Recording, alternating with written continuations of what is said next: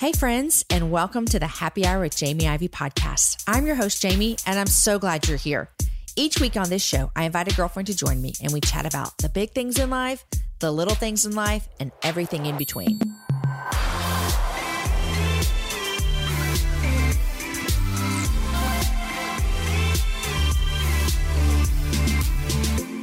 Support for today's show comes from Prep Dish, a healthy subscription based meal planning service. No more thinking about your meals. Let Prep Dish do the planning for you. Sign up and you'll receive an email with a grocery list and prep ahead instructions so all of your meals are ready for the week. No guesswork needed. And now, Allison, the founder of Prep Dish, is offering you a $4 month long trial. You guys, that's right. You get to try it out for only a dollar per week. Just go to prepdish.com slash happy hour to get your first month of Prep Dish for only $4. Guys, you are listening to episode number 193, and my guest today is Lynsey Kramer. Lynsey is a farmer's wife, a mama to four precious girls who she also homeschools, an oil ninja. I gave her that title myself. In fact, she loves oil so much that she told me that she's used them before to help her pigs have their babies. I loved everything about that. I've wanted to bring Lynsey on here for a few reasons. Number one, because you people keep asking for her. And number two, because I adore her. We've hung out a few times, and every single time we're together, I feel like I'm the only person in the room with her. Also, my husband for sure has a man crush on her husband. They love to cook and host people, and we love those things as well. I start off with telling Lynsey about my kittens being born. The funny thing about this is that a few days later, we thought that these kittens were dead. It was super sad around here because we never heard from them. Then, you guys, three weeks later, we heard the kittens, and they are now five weeks old and alive and well. Lynsey and Jason started their farm in 2006, and she walks us through everything that led to them starting a farm and even tells me that their first cow that they raised tasted like a fish. Yes, you heard me right, a fish. She tells the story. It's so weird, but she tells us exactly what they learned from that first fishy cow. Also, you guys, I promise you that you're going to want to start a farm after this show, and you will know more about farming than you ever thought you could know.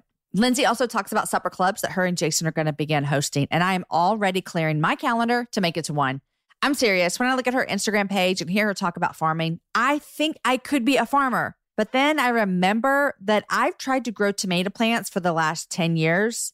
And I think I've honestly yielded four tomatoes in that entire decade. It's just not for me, you guys. But I loved hearing Lynsey talk about it, and I'm going to support them in their endeavor by buying meat from them and showing up at those supper clubs. Friends, it's been almost four months since my book, If You Only Knew, released, and it is so fun seeing you guys still post about it and still reading it. I believe in this book so much that I hope that every single one of you that listen to this show today gets to read it somehow. Borrow from a girlfriend. Treat yourself to a purchase on Amazon. You guys, it's been on sale recently for like $10 on Amazon. You can't beat that or head on into your nearest Barnes & Noble or Lifeway to get your copy as well. You guys, there's also the library. Don't forget that. Go check it out. See if they have the book there. The freedom that I found in sharing my story is why I want you to read this book. I want you to to experience that. I love to see you posting about the book if you only knew. Tag me on Instagram. I'm at Jamie Ivey whenever you post. While you're at it, go find Lynsey on Instagram as well and follow her. She is five chicks and a farmer. You guys, here is my conversation with Lynsey. Hey, Lynsey, welcome to the happy hour. Thank you. I'm excited to be here. Okay, so I need to tell you real quick about something that happened in my house last night. Are you ready? I'm ready. Can't wait. And the reason I'm going to tell you is because you and your husband own a farm. and so I feel like that you're going to have experienced what I experienced last night. Are you ready? Possibly. I'm ready. So about two weeks ago, um, when Aaron and I were out of town, and my son Deacon sent us a picture of one of our cats. and he said, Mom, this cat looks pregnant. And I was like, No, I'm sure the cat's not pregnant, right? And um, well, yesterday, this cat was like meowing so much and like walking around acting kind of like out of it. And then this is too much information. So here I go. There was like fluid.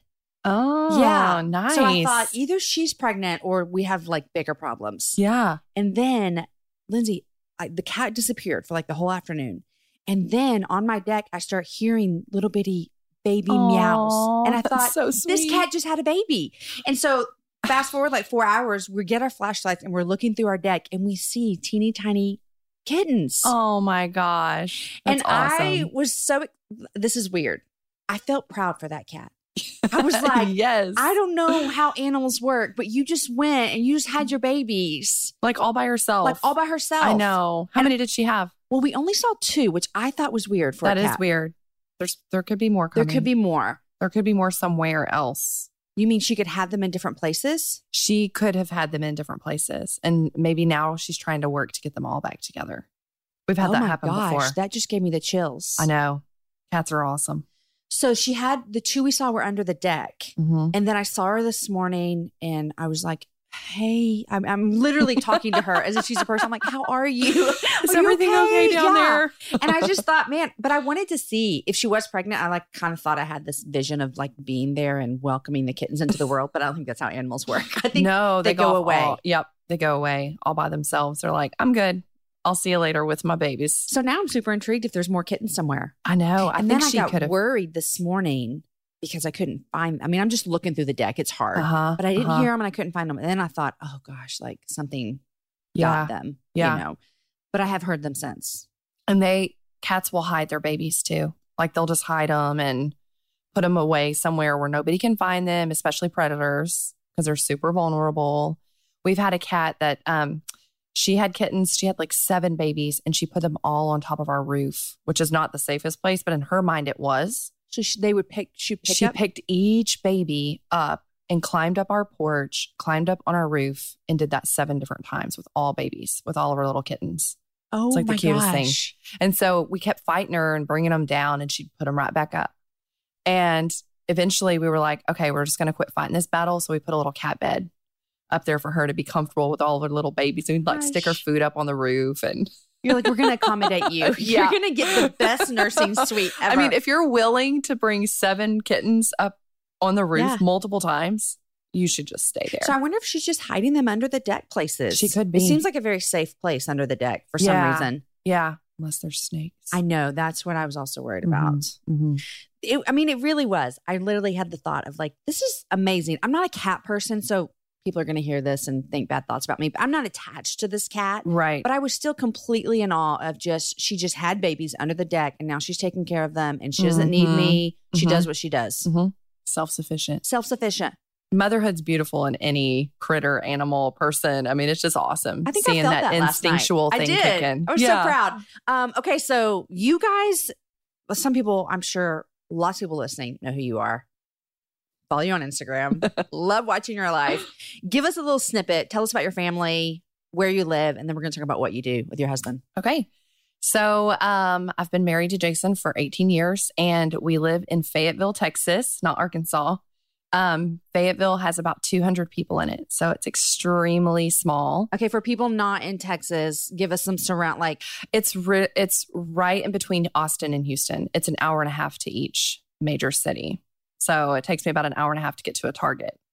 how often do you go to Target then? Um, ra- rarely ever, which is kind of nice, but it's also kind of sad because I miss it sometimes. Does Amazon Prime come to you? yes, See, every that day. solves all your problems. That's just like it is. what else do you need? It is, and it and it prevents me from like this impulse buying too. Instead, because I'm not like seeing it like lots of things competing for my yes, you know wallet. Yeah. mhm. and so I can just get on Amazon and say, oh, I need to order underwear. I- Boom. We just did it the other day. Socks, you know, or whatever. It's not like all these other extras. So it's I have nice. so many of our staples that come from Amazon on a monthly Mhm. thing, so I don't even think about it. Yeah. Toilet paper, it just always shows up. Yes. Yeah. So we live in a very small little town and um, we have four girls. They're 13, 10, 8, and 7. They're so cute. Oh, thank tell us you. their names. Do you do you tell your kids Yeah, names? Okay, yeah. tell us their their Um, names. Kaylin is my oldest. Lainey Ray is the second. She's Jason's little clone, the little one that's always by his side. Mm-hmm. And then we have Ruthie and Exie Joe. Exie Joe. Where is that name from? That name is from my great grandmother, who is half Cherokee Indian and half German, and her name was Exie Joe. And I just I wanted a name for my for my fourth. I had a boy name and a girl name, and they both had X's in them. And I love double names, and so it was just like the perfect when we. It was either Exie or Azzy. My great grandmother, my other great grandmother's name was Azzy, Okay, and so I mean that's not that I great like of a name. Exie Joe. Thank you. She people either love it or they look at me like I have a third eye and they're like, Where did you What is this? like where did you Yeah, why did you name your kid Does she that? love it? She loves it. Yeah. We call her JoJo, Joji. All my girls have nicknames. Like, Uh-huh. do you do that with your kids? A little bit. Yeah. Yeah. They all have like two and three different nicknames each. Yeah. So she loves it. Um, and I'm just gonna, I'll just throw it out there if y'all want to arrange any kind of marriages between any of your girls and my boys, we're down with it. I'm really the down Iveys with that the too. Are, we're down with it. I think that our holidays would be awesome it together. would be amazing. um, okay, so you and Jason, um, 18 years. 18 years. Aaron and I are um, almost 17. So oh, we're right awesome. behind you. Yeah. yeah. Yeah. So we, both of us, Did we you know marry all young? about marriage. Yeah. Yeah. So we were 19. Oh, you were young. Yeah. I met Jason my spring semester of my freshman year of college when I was 19. And um, we got married that November. So, You were 19 yeah. in spring and you met him and you got married in November. Mhm. Yes. Crazy fast. My parents were like, what is happening Right. here? Like, why do you feel like you need to do this right Can now? Can you imagine your daughter doing that? I know. Does, isn't that weird to think about? That it was so normal for you, and here you are happily married 18 years later. Yeah. But when you think about your kids, you're like, no, don't do it. I know. I think that it took some convincing on my part to my parents, and Jason was extremely mature for his age, and um, they that was the uh, there was a lot of convincing that went on there, but I think it would depend on the person. Yeah. You know, with my daughter, Yeah. I, I hope that they don't wander around and you know whatever for too long of a time, Mhm. but I also don't know if they will just get married Yeah. early at 19 like I, will. know. So. you were a baby. I was a baby too, but I was 23, which is still Yeah. kind of young Yeah. sometimes in some cultures to get married. Um, but yeah. Okay. So you guys have a farm. We have a farm. I want to hear because I don't even know this, the backstory, because you guys, ha- how long have you been doing this? So we've been farming for 11, going on 12 years. We started in 2006. So tell me this how does one just say, hey, Mm-hmm. let's farm? Right. And was it a side hustle at first? Because this is your full time family gig now. Mhm. So tell me the whole thing. Okay. So um, in 2005, Jason and I were kind of had a health crisis. And um, it had taken me three years to get pregnant with my oldest daughter. We went through lots of infertility. I was on lots of medication, um, pre diabetic, extremely unhealthy. Jason was a Houston firefighter and went to get a life insurance policy because that's the smart thing to do when you're risking your life every day for Mm-hmm. Yeah. people. And you have a wife and Right. So we were like, okay, we're going to be adults and get a life insurance policy. And um, he went to get his life insurance policy and they denied him because of his blood work came back and it was just such a train wreck. Wow. So um, we were both just living a life that was just very unhealthy. And in our 20s, we, we, and once we had our daughter, we started to notice this is like affecting our overall well being, like how we feel every day, how we interact with one another, how we are as a family. Our daughter was sick and there was just a lot of health problems that went on. And so we just kind of hard stop changed the way that we were eating. And just out of just you guys just said, here's the problem. yeah, Here's how we think we can fix it. yeah. We're gonna and what did you change? Like no soda. What'd you do? we went to um, back then it was called like the zone diet or something like that or the mediterranean diet Uh-huh, which I've is heard of that. basically like meat and vegetables Uh-huh. good carbs i mean we ate oatmeal and rice and we just went back to real food we went back to real food and we didn't try to overthink things and and figure out like like as far as you know too much fat not enough fat too much protein not enough protein too many you know like we just mm-hmm. went back to just very basic real food Do you know that this is how Aaron lost like 50 pounds? really Yeah, when we had our i didn't son. know that Yeah, we had our son Caden. All of a sudden, he was like, I was losing weight from pregnancy. And he's like, and he all he did was think, I'm just going to eat real food. Yeah. Like meat and veggies and cut out. And yeah, and he lost 50 pounds. that's amazing I know. So yeah, we just changed everything and um for sure cut out sodas. It was just like a complete I mean, we were Dr. Pepper, Snickers. Mhm. I grew up very southern and ate a lot of southern foods. And when I learned how to cook as a new mom and a wife and all of that, I just went back to my roots and started cooking very southern fried, Yeah. lots of processed foods.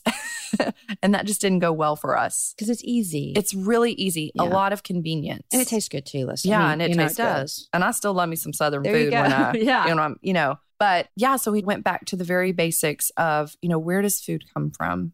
And we started buying from farms because that at the time it was either a grocery store or a farm. Mm-hmm. There was no kind of in between middle anything. It was a very distinct difference. And where did y'all live? Houston? we lived in College Station Okay, at the okay. time, and then uh, so yeah, we just started buying from from farms, and um, Jason's family owned some land in Brenham, and we had the opportunity to move out on land with on family land, and we had 120 acres at our fingertips. That you could just do whatever you wanted. Yeah. It was the most, it was such a gift. And um, Jason's aunt was just such um, a key encourager for us during that time to just, hey, you're buying all this food from all these people and you now have land, like do something with it. So we had a blank palette to just do whatever. And we started really, um, we started really just for our family. We got chickens, did a garden, got a couple of pigs, some cows, um, and we were still sourcing, you know, like dairy and vegetables and stuff that we couldn't grow ourselves. And not 100% of our food is like from local small farms, Mhm. even still. But as much as we could, we tried to grow as much as we could ourselves and find it from some from another farm or Yeah. another person. Okay, let me just stop real, real quick because this seems like like everyone's like ideal. Like I dream of chickens all the time, Lynsey. I every year for the past 17 years of my marriage, I'm like, I'm gonna have a garden. I kill everything. So this seems like everyone's like, this is exactly what we want. Like the angels are singing. Was it just that easy? No, it was, well, for our family, it was easy. Like when we were just doing it for ourselves, I mean, there was a learning curve there for and you sure. taught yourself. and there was lots of failure. Oh yeah. We I remember Jason and I we wrote we raised meat chickens up to weight that to means where to eat. yeah to eat. Okay. So we raised broilers is what they're technically called and we got them ready to butchering weight and I remember putting the girls to bed and just looking at Jason going, "Okay, now what do we do? Like how do we do this?" Like because you guys had to kill it, kill them. Yeah. All. Yeah, it was Oh. about it was about 20 or 30. We wanted enough to stock our freezer. Yes. And so I was like, okay, now like how do we do this? So we pulled up the YouTubes. of course. You can learn anything on the internet. Yeah. And apparently, you know, somebody recorded the Amish Oh. butchering chickens because you Uh-huh. know they they wouldn't have recorded themselves. Right. Exactly. But somebody recorded the Amish and um we watched how to butcher chickens and just pause, you know, and just would do it and experiment. So there was a lot of like trial and error. There was a lot of failure too. Our first cow tasted like fish Why? because we um what? yeah, it was I was like, uh-uh, I don't want any part of this. I want my beef to taste like beef. Well, sure. Right. It's you know, yeah. like it just it just threw me off. I was like, if this is what grass-fed beef tastes like, I'm not gonna eat Uh-huh. it, you know? And we'd already had beef from other farms, but our beef tasted like fish. And so what we did wrong was we sprayed our entire pastures, which is it's a good thing to do, but not right before you butcher. But we sprayed it with fish emulsion for um, you know, a natural fertilizer okay. and it flavored the meat to taste like fish because it was fish emulsion. And so, and we did that, you know, within a couple, within a week or two of butchering, Butchering, the animal, uh-huh. so the it had a very strong fishy taste. So, So was all that meat wasted, or did you? What? oh, not with Jason. He Yeah, was like, uh, he's like, shoot, we're gonna eat every bit of this, and I'm like, you know, just trying to Yeah. Force it know, down. force it down.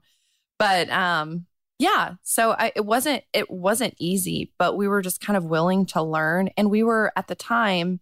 Jason was a Houston firefighter, so we had that income. Mhm. I was a photographer and traveled around, and I did weddings. I didn't and, know that about you either. Yeah. I love that. That's why your Um, pictures are so amazing on Aw, Instagram. Thank You you. got the photographer eye. so I mean, I did photography for years, and um, so we had that, and we just kind of had this really um amazing environment to learn and fail and trial and error and experiment. And so we just started very organically like that. And I feel like Jason and I are both entrepreneurial. Like Jason's always had like a side job, even in the fire department, or he's always had a couple of different Mm-hmm. businesses that he's done here and there and detailing people's cars in their office parking lots and pressure washing gas stations Uh-huh. and park. I mean, he's always found ways to make money and which is awesome, but I'm I'm that way too. And so for us, we're like, well, let's just not do this for ourselves. Let's just not only grow food just for our family. And at the time, that was kind of when Food Inc. was coming out. Yes. And a lot of people were starting to question just the food system in general and where Yeah. food comes Mhm. from. And we simply wanted to be able to offer people an alternative for people that really wanted to connect to their food and know the people that are raising their food and know exactly what is Yeah. in their food. And so we just started that way. And back then we didn't have Instagram, we didn't have Facebook. and this so- is 2005 still? This is this is 2005, 2006. Because you've been doing it for your family. yeah, And now you're like, hey, what if we right. what if we made this a business? hmm And to be honest, it wasn't like five years of doing it for just our family. We were like full on, let's do this for our family. And now, yeah. Uh-huh. we'll just get y'all have it bit- in you. exactly. And, you know, all of our friends and our family, they saw what we were doing and they were like, you know what? Why don't we just get our eggs from you? Like, we'll Oh, just buy our eggs from you. And, you know, if you're going to grow yourself a cow, why don't you do that for us? And so we were just, okay, well, and then when it came time to buy it, they may or may not have been there to buy it. So we're like, okay, now we have all this extra. What do we do with it? And then it just kind of really started very, we started with Yahoo groups. And do you remember those? Yes, I remember those. Yes, we would get in Yahoo groups and find like the foodie groups Uh-huh. and people that were wondering, you know, or like the healthy groups. And we would just tell them, hey, you know, we're a farm in Brenham. We were in Brenham. Uh-huh. That's where our first farm was. That's where our family's land was. We were in Brenham, Texas. And hey, we're in Brenham and we have all this extra stuff and we'll bring it to you. And so we just grew very, we still have some of our very first customers are still buying from us today. Oh my gosh, I love that. extremely precious. Oh, did now here's my question I keep wondering. When you guys changed and started knowing where your food's coming from, does your health change? Absolutely. And that was our driving force was because I mean, we saw a complete 180 in our health and um, just overall how we felt. And and our at the time it was just our one our our oldest daughter. And we were just it was just complete, it was like a light bulb went off or somebody took the veil off of our faces and just everything was clear and crisp. And we really wanted to be able to share that with other people and to encourage them to be their own health advocates and just to take control of Yeah, that. yeah. And so, yeah, that's, I mean, that's exactly how it started for us. So then you're still having babies, growing a farm. When did you guys make the transition to Fayetteville and say, this is our full time gig? yeah, No more firefighting, no more photography. We're in. right. Well, so a lot of people don't know this about me that I, I fought farming, the the business aspect of farming. Because you're like, let's just do this yeah, I'm like, for our food. Right. Like we're just going to grow our food and we can kind of, you know, if we mess up, we mess up and it's not that big of a deal. And there was more freedom when we were just kind of doing it for Well, ourselves. for sure, because there's not a lot on the line. right. And it's not, you know, it's not as big of a undertaking. Yeah. Like we don't, we didn't, we have way more animals right now than we did when we first started just for our own little backyard Yeah. selves. Uh huh. So I fought it because I liked kind of control. I, I like to be able to be a little free spirited also and go where the wind takes me for the day. Mm-hmm. And even just in our own farming for our family, I would notice like, okay, well, we're going to getting ready to go to church and there's an animal that's sick or there's water spewing out of the pasture and we have to go changes and like, everything. it just changes the traje- trajectory of your whole Mhm. day. Or you know, we had great plans to go on vacation, and something happens, and we and we can't go. and We have to stay. And there was just a lot of like the farm just kept, I say, like intervening with my agenda Yeah. and my plans Uh-huh. Because I was holding my agenda so tightly. And so it was really hard for me to just kind of let control go. yeah. Meanwhile, Jason was born to do this. Like, I saw such a light in him and such passion. And he was always the kind of guy that wanted to be outside, nurturing things, growing things. When we were first married, we lived in a really small apartment on the third floor. And he had this desire to grow a garden. And he'd always just been, he, he was raised on 100 acres. So he just Uh-huh. loved nature and Yeah. being outside. And we lived in an apartment, which was r- really hard for him. It's hard to have a garden in an apartment. as well. Exactly. Yeah. Exactly. He was like, I can't do anything, you know, like I can't even grow plants. And so he got all these little container plants and had a garden on our balcony and outgrew that. And I remember him going to talk to our landlord that owned the apartment complex and asked if he could have a little patch of land behind our apartment building that wasn't being used for anything To grow some vegetables. to grow some vegetables.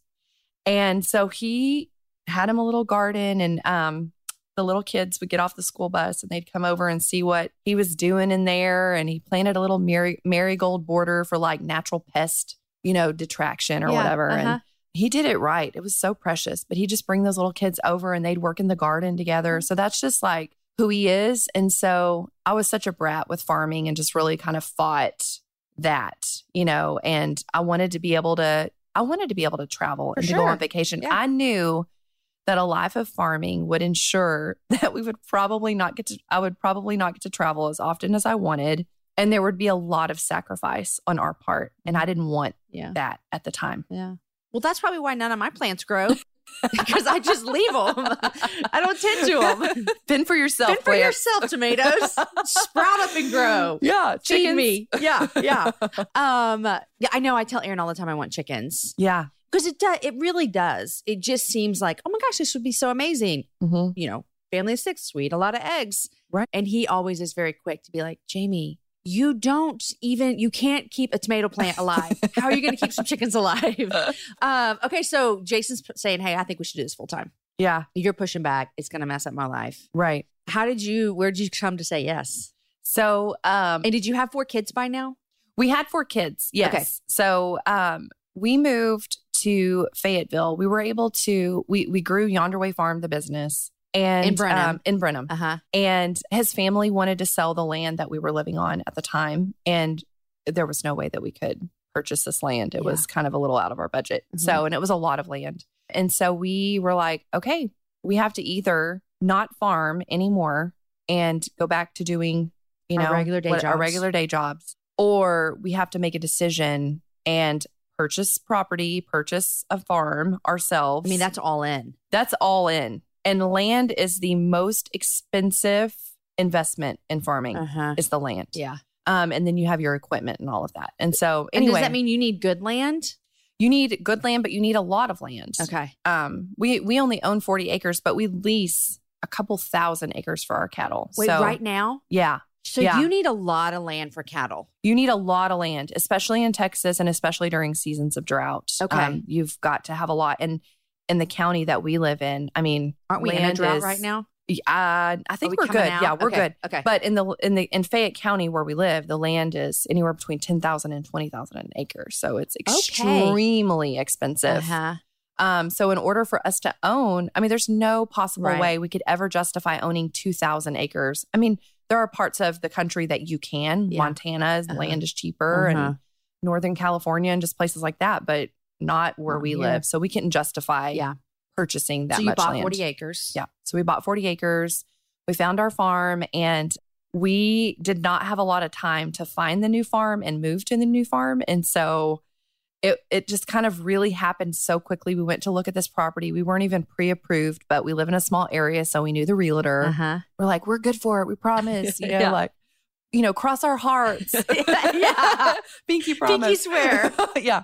And so we went and looked at it and um, just fell in love with it. We wanted it to feel like a farm, a true like American homestead. Did it have a house on it and everything? Yeah, our house was built in 1906, which I love old homes, Mhm. and so that was just a extra bonus for me. And then it had this beautiful big red barn that was built in the late 1800s. Oh my gosh. Um, and it had history there Yeah. of farming and agriculture. And at one time it was a hatchery and then a dairy. And so anyway, the the owner of the property found out what we were doing. And, you know, when you bring in pigs to the neighborhood, we were kind of a little like, uh-oh. People don't like that. Not not pigs. They're worried that they're gonna stink. Our pigs don't stink because Oh. they're pastured and they're able to move around. What do you mean? Okay, well so let me give you some backstory on me too. Yeah. When I was younger, until I was about eight, my dad and his dad and his uncle, so my grandpa and Uh-huh. my great uncle, they ran a hog farm. oh yeah. Yes, I mean I was eight. I don't remember it much. Right. I remember when my dad came home, he had to strip down. These are memories Uh-huh. I had. Uh-huh. My mom wouldn't let his clothes in the house. Yeah. And it it stunk so bad out Yeah. there. But they were just they didn't know. This is just how they did it, right? So Yeah. they're just in big things. Like a house or a pen. Yes. Yeah. Yeah. So pigs just have a negative connotation and especially nowadays, because traditionally commercial pig raising is in houses in confinement, cooped up in Yes. really small areas on concrete most of the time. Yes. And so what we do is so different from that. But still, there was just this like people think we're bringing in like a pig farm, Yeah, uh-huh, To the which area. does stink. which does stink. And so, so, tell me what pasteurized me. I mean, I, I'm thinking I can figure it out that they're like in a pasture. Yeah, and so not- pastured pork is it. See, it means that our animals are raised on pasture and that's grass, good. and that's good. And we rotate everything. Everything moves. Nothing ever stays in the same place for too long. You mean animals? Yes, Why is that? because we allow the land to rest and to reset, and um, and everything works together really beautifully in nature. You know, like you you bring the cattle through and they graze everything on the top, and they eat the grass, and then you bring the chickens through and they break Get up the underneath. the poop and the the poop that the cows Uh-huh. left and they spread it out all out and kind of like fertilize it because they they pick through it. Uh-huh. They're looking for bugs and grubs and yeah. that sort of thing, dung beetles that are found in poop. Uh huh. There's a science lesson for you today. There is a science lesson right there. Yes. And then you bring the pigs behind them and they till it into the land Uh-huh. and they turn the land over and it just kind of all works really well together. And so we are kind of just the polar opposite of what a tradition like a, Uh-huh. what a commercial farm would be. We are a multi-species farm and you know most of the time you'll you'll either just have like one like Yeah. cattle or Uh-huh. pigs Uh-huh. or be a chicken farm. And we just kind of allow nature to work with nature. This is so interesting. Thank you. I mean, It's it kinda- really is. it's kind of fun. Even just like rotating the animals. I've never heard, I mean, I haven't heard any of this hardly because it's not my life, but I never would have even yeah. thought that that made a difference. Right. And what we what we're doing is not anything it's not a new concept. It's actually an old concept. This is how our grandparents and generations before them, this is how they had everything kind of work together on their on their homesteads. They didn't, you know, they they couldn't have just one species because their life depended upon a multi Right. species So type does setup. this mean that you have, you're going to get better product? You're going to get better meat? Yeah, absolutely. You're going to get better meat because, you know, your animals are living in a very stress-free environment. Jason is super super stress protective of our animals and we'll even tell people when when we're doing tours, don't chase our animals. Like You that's know? a real thing, the stress free thing. Yes, stress. So a stressed and a stressed cow, yeah, what happens? Why is that going to be bad meat? releases um, pheromones, and their Oh. meat tastes like junk. Like it tastes awful. And so, even as far as like the butchering process for us, it has to be done in a way where the animal's not stressed. And This so, so. So how do you do that? so we work with a really small um, processing facility, and um, you know, as opposed to a big USDA Uh-huh. processing facility. Our animals are, are not given antibiotics, they're not vaccinated. And so we don't want them potentially in the very last stages getting sick from Uh-huh. other animals. And we typically bring our animals a day or two before they're processed and uh, or butchered, and they'll rest on pasture. We have a little area at our processing facility. I mean, it took us a long time to build To this get this, relationship and to find a person that would was willing to do this, but they allow them because our animals have never their hooves have never been off grass. So even just putting them in a trailer and Is removing stressful. them from the farm is stressful. So they're releasing all of these like pheromones and hormones and um, their bodies are just completely Yeah. stressed. So we get them back to an unstressed state. And then that's when, you know, Does, do y'all do this with all the animals? Like stress free? pretty much with the cows and the pigs for sure. I mean, the chickens are a little different. I mean, we, yeah. But I'm yeah, the chicken, the chickens are not allowed to be chased or stressed in any way, shape, or form. I'm imagining Jason walking around like singing to the animals, like "I love you, cow," and like it's just like it. I'm picturing a very happy farmer with his happy animals. That's, I mean, the, he whistles a lot. he whistles that get, that brings the stress level down. Man, Isn't that funny? Um, that is so fun. I, I mean, I've heard that, but I didn't really understand it. yeah, Super intriguing. yeah. So we just we just want our animals to be animals, what they were intended to be, and and in an environment that they were intended to be on. You know, Mhm. which is grass and pasture, and just kind of let them do their thing. Okay, and I'll say this here: we've had y'all's meat. We love it. Thank you, Love it. We are fans of Yonder Way. thank you, Huge fans. thanks, Huge fans. In fact, the best eggs we've ever had Thank you. That's, by far. And I know why. It's the whistling farmer. It These is. stress-free chickens. They're happy. They putting out some happy good eggs. That's right.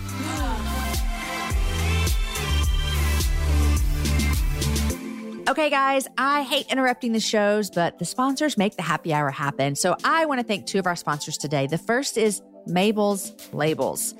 What moms out there can relate to the frustration of feeling like you're constantly replacing the items that you send to daycare and school with your kids? You're all right now nodding your head and raising your hand. I know it. Mabel's labels, stylish, durable labels, are the perfect solution for all the stuff that kids lose, which you guys, we know is everything. Simply personalize your labels online and they'll get shipped for free to your door, ready to peel and stick on all your bottles, clothing, lunchboxes, and more. And because they're laundry and dishwasher safe and available in so many fun designs, they're sure to become your new mommy must have. You guys, I'm getting some for my kids because they're going to camp. You know what happens at camp? They lose their stuff. Not this year. Mabel's Labels to the rescue. Visit mabelslabels.com slash happy hour today to start customizing your own. And if you use the code happy hour, you're going to get 20% off your next order. That offer code is happy hour for 20% off your next order. Mabelslabels.com slash happy hour. Guys, I also want to thank ZipRecruiter. Are you hiring? Every business needs great people and a better way to find them. Something better than posting your job online and just praying for the right people to see it. That's where ZipRecruiter comes in. ZipRecruiter knew there was a smarter way, so they built a platform that finds the right job candidates for you. ZipRecruiter learns what you're looking for, it identifies people with the right experience, and invites them to apply to your job. These invitations have revolutionized how you find your next hire. In fact, 80% of employers who post a job on ZipRecruiter get a quality candidate through the site in just one day. And you guys, ZipRecruiter doesn't stop there. They even spotlight the strongest applications you receive, so you never miss a great match. The right candidates are out there. ZipRecruiter is how you find them. Businesses of all sizes trust ZipRecruiter for their hiring needs. Right now, my listeners, that's you guys, can try ZipRecruiter for free. That is right, for free. Just go to ziprecruiter.com slash HH. That's ziprecruiter.com slash HH. ZipRecruiter, the smartest way to hire. All right, you guys, back to the rest of my conversation with Lynsey. Okay, so how's Yonder Way been? I mean, you're full fledged farm, and mm-hmm. it looks as though, give us the real scoop, it looks as though your family does a lot of work together on the farm. Yeah. I mean, for many years, Jason and I were the only employees along with our girls. And so that was and we had little babies at the time yeah. too. So there were and a you lot homeschool. of We haven't mentioned that. Yeah, and we homeschool. Yeah. So that's just part farm school. We farm school. I like that farm school. can um, I send my kids down to you for like a month and get them like farm ready, and then they can come back and they can take care of the chickens. Yeah, and then maybe through that we'll you know we'll kind of set we'll have the arrangements. Yeah, we'll have yeah. some arrangements going on. We'll get to see who's you know who's connect. compatible. Yeah. Yeah. Um, but yeah, so we do. I mean, there were many years where it was just Jason and I, and now we have, uh, let's see, 4 mm-hmm. full time employees.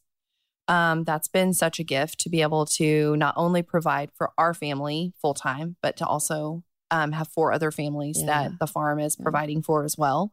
And so the farm is just at a really good place. We feed about three to 400 families a month between Houston and Austin. And honestly, that's as big as we really ever want to go. Really? Um, okay. As far as growing, we feel like um, any bigger than that would we'd potentially have to maybe sacrifice some quality of our uh, yeah quality and just our ideals and how we feel like things should be. Mm-hmm. Um, and we have tried. We've also fought internally the idea of shipping our meat across the country as you well. don't, do you? We don't. I didn't think we so, do a hundred percent of our business in person, face to face. Like we literally put the meat that we've raised into the hands of our customers. Mm-hmm. And we that's been very hard for us because we know that there are so many people out there who would love to support our farm and people are just so kind to us and so supportive but at the same time like we really feel like if we can't find 3 to 400 families in Houston and right Austin here, yeah which Houston is one of the biggest cities in our country fourth largest yes. yes so if we can't find that then we really probably don't have a viable business, which we know That's that a good do. point. Yeah. And so relationships for us with our customers have been what has um, held us together and what has helped separate us from grocery stores and mm-hmm.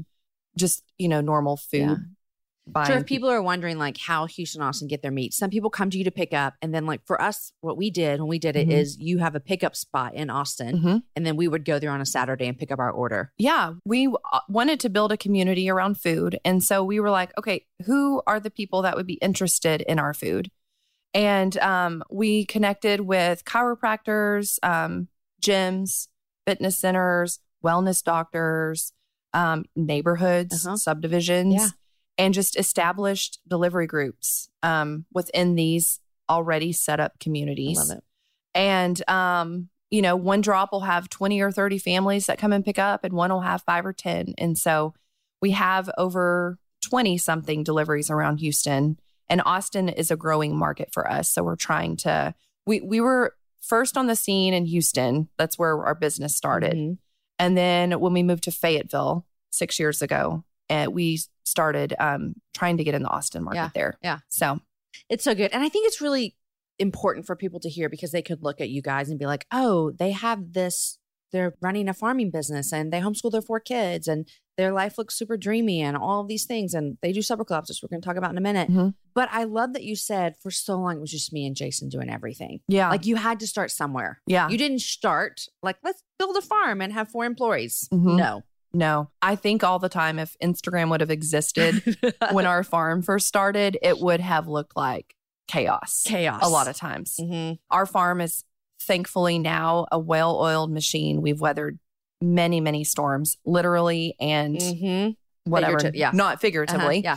But I think that, yeah, uh, oftentimes I'm like, man, if if I could have like Instagrammed the beginning of our journey, it looks a lot different than how it looks now. That's life, isn't it? And I know it is. Right? It's so life. Yeah. And um, and that was really one of the reasons why we even got on Instagram or Facebook to begin with was to really just connect with our local community Uh-huh.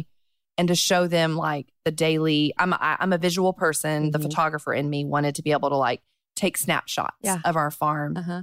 and just share them with our customers. And for some reason, other people, you know, wanted to see Mm-hmm. that too. And so we've been thankful for that. But we just are super um locally driven Yeah. and locally minded. I love that because you could think, okay, we could make this thing ginormous and ship Yeah. everywhere and all these things. Yeah.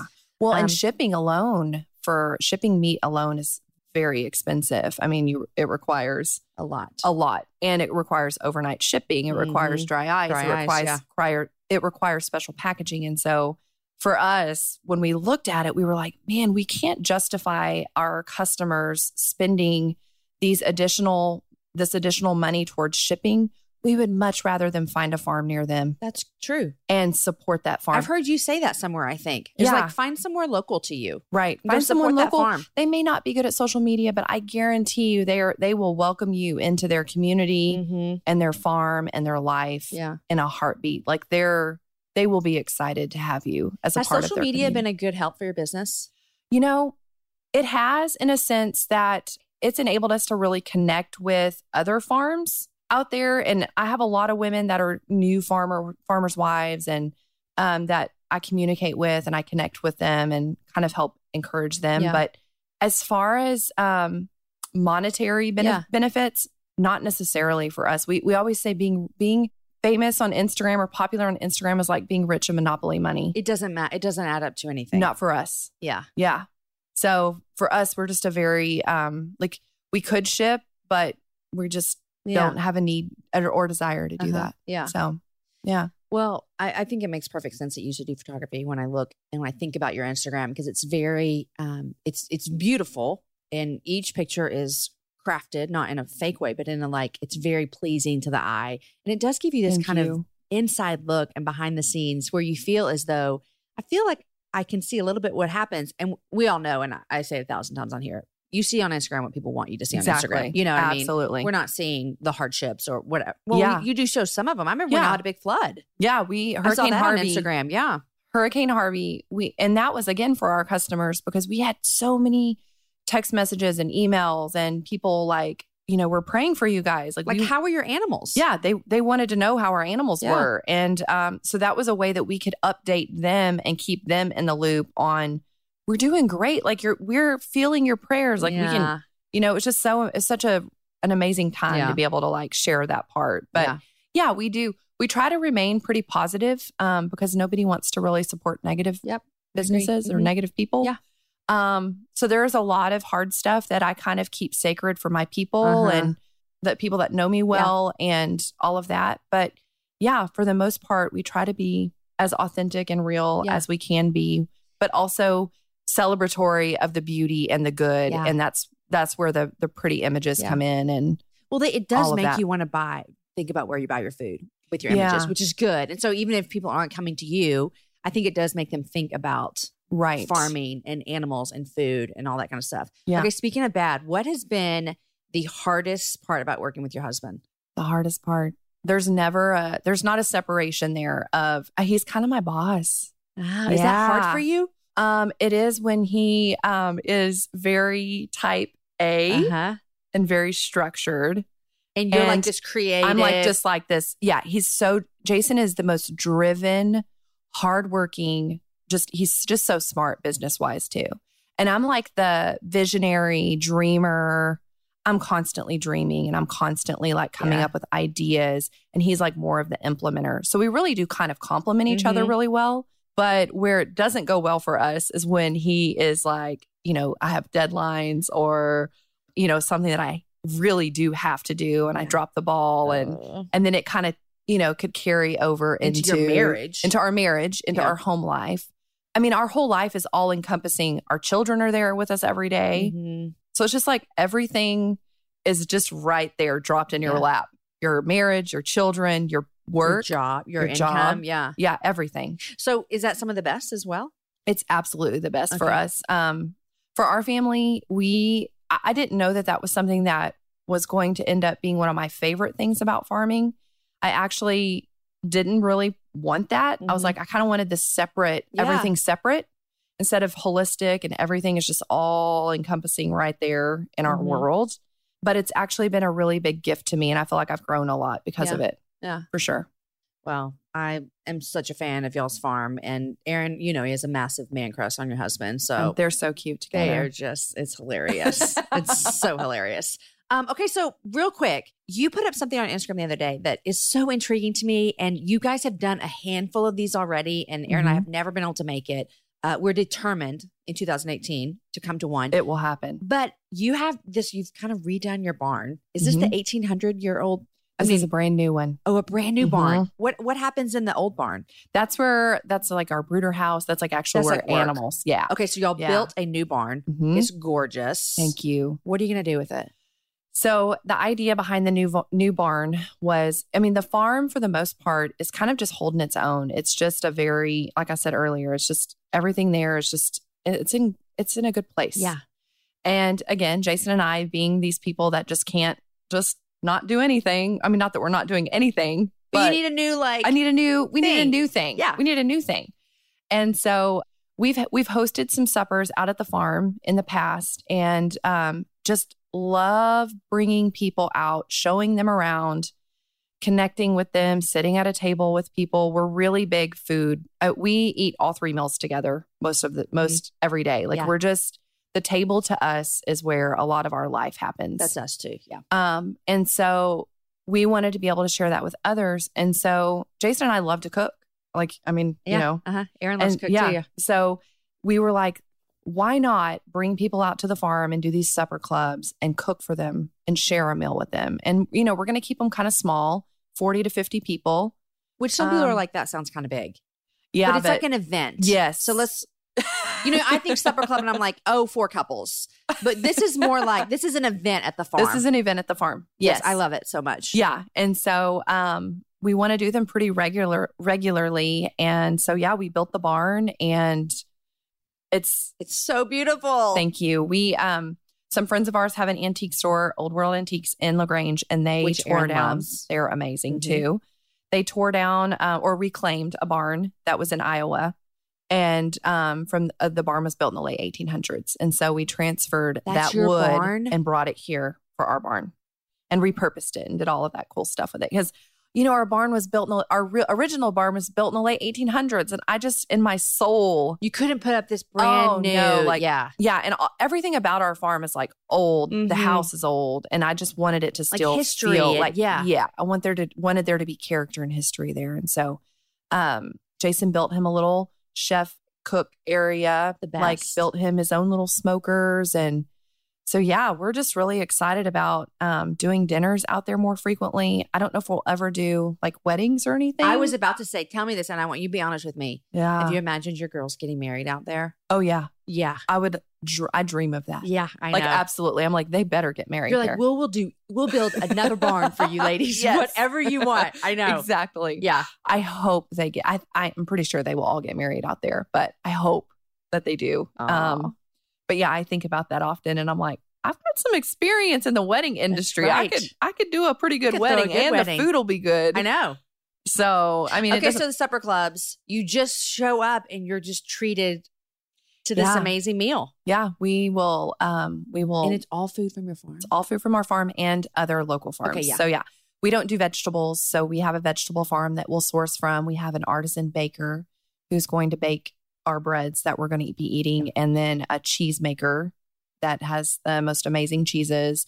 We work with an olive oil farm. So we really wanted to be a farm that's working with other farms and showcasing all of that together in one cohesive meal that we're going to just like sit a down dream, and Lynsey. It's eat. a dream. well, The Iveys are going to be there. Good. I cannot wait. Oh my gosh, We're really excited about it. So, that's really fun. Yeah. So, is that the most exciting thing on your horizon right now? yeah, that's kind of what's really next for us Yeah. is um to just start just to start, Yeah. you know, and I'm sure like everything else in the farm, it will evolve and you know, grow and Mhm. change as it, you know, develops. Yeah. But we got to just start because that's just that's what we really feel like we're supposed to do is just begin. Well, I'll put um, in the show notes and stuff how people can find out about these. Oh, And so, great. Yeah, That'd be um, awesome. Be so much fun. Okay, but you don't grow vegetables because I thought I saw the other day you putting some oil on your vegetables. Yeah, I have a garden for just our For you, family. okay. Yeah. There's no way we could produce the amount of vegetables that we're what are we're you growing right now? Have I missed it? Am I too late? Can I do anything? No, you can still um you can still get a maybe some tomatoes in the ground and um squash and I did okra. tomatoes in the ground last year, and I will tell you, as much as I've never been able to grow anything, we Mhm. did get four or five tomatoes. That's good. and then I went out of town and they all died. you know, um, I don't want to so bad. I know it's hard. Gardening is hard for me. Jason is so meticulous and so he's good at it. I'm not good at it. Every year I'm I'm like a hopeful, optimistic every single year. I'm like, this Because is gonna be my best garden Work yet. every day, right? Absolutely. Yeah. You have to water it every day. Um that was the dumbest question I've ever asked my entire life. Like, well no, but- gardening takes work every day. but Um, it's true. Yeah, there's a lot of life lessons there for me too. I always say, and I have those like big, um, you know, like a trough. yeah, So I have one of those that we have herbs in, and Uh-huh. that's great. Like it's great. Yeah. But I sometimes envision getting more of those. that'd be great. So we do container. animals off of it too. Yeah, we do container gardens. Um, like which means we just Uh-huh. put them up off the ground. Yeah. There's no way that we could. I wouldn't want to put them in the ground where we are because we we would be competing with like pasture grass and weeds and stuff. So we just Pull yeah up. pull them up. Do you have uh, water going through it, or do you hand water it? I hand water Okay. everything. Yeah, or my girls. That's one of their chores. chores.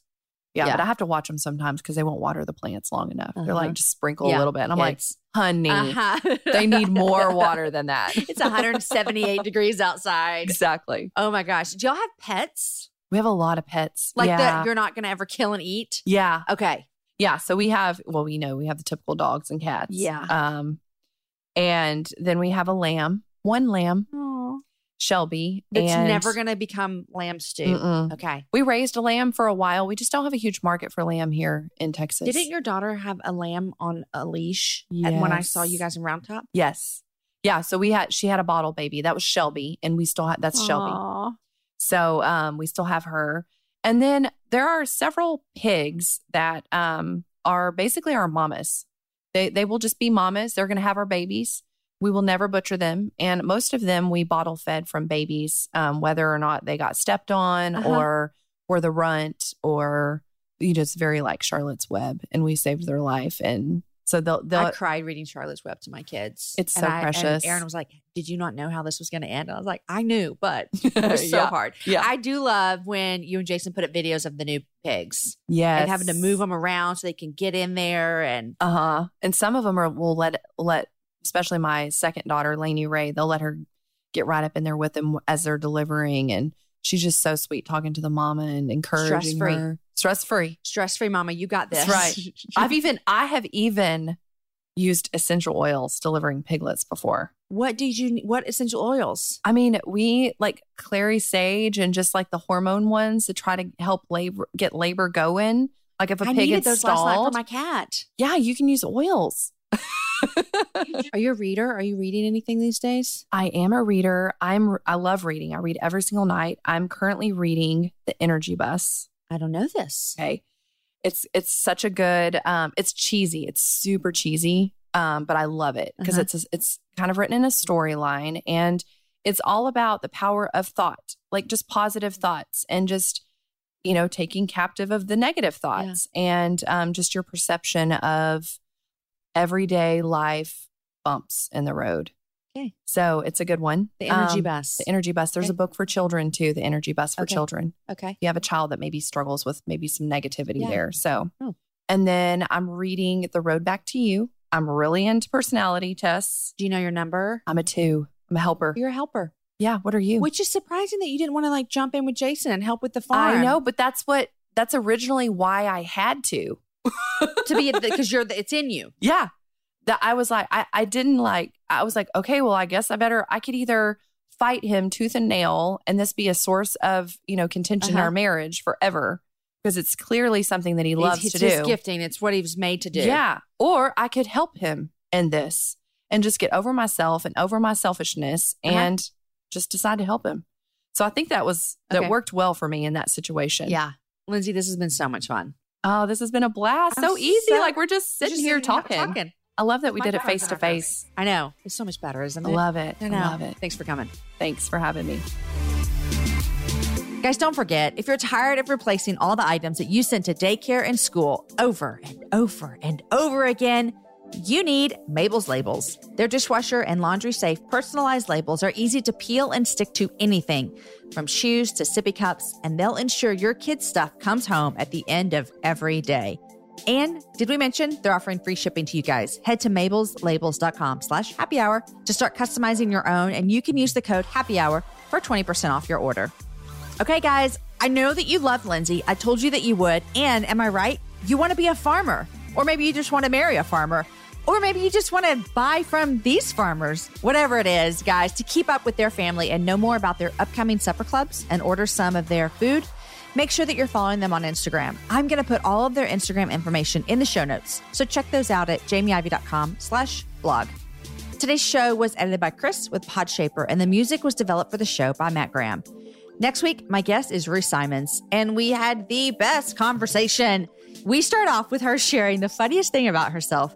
It's actually something that I'm quite jealous of. Uh, you're going to love our conversation. Guys, enjoy the week. Share this show with a girlfriend and have a happy hour with a friend. I'll see you guys back here next week with my friend Ruth.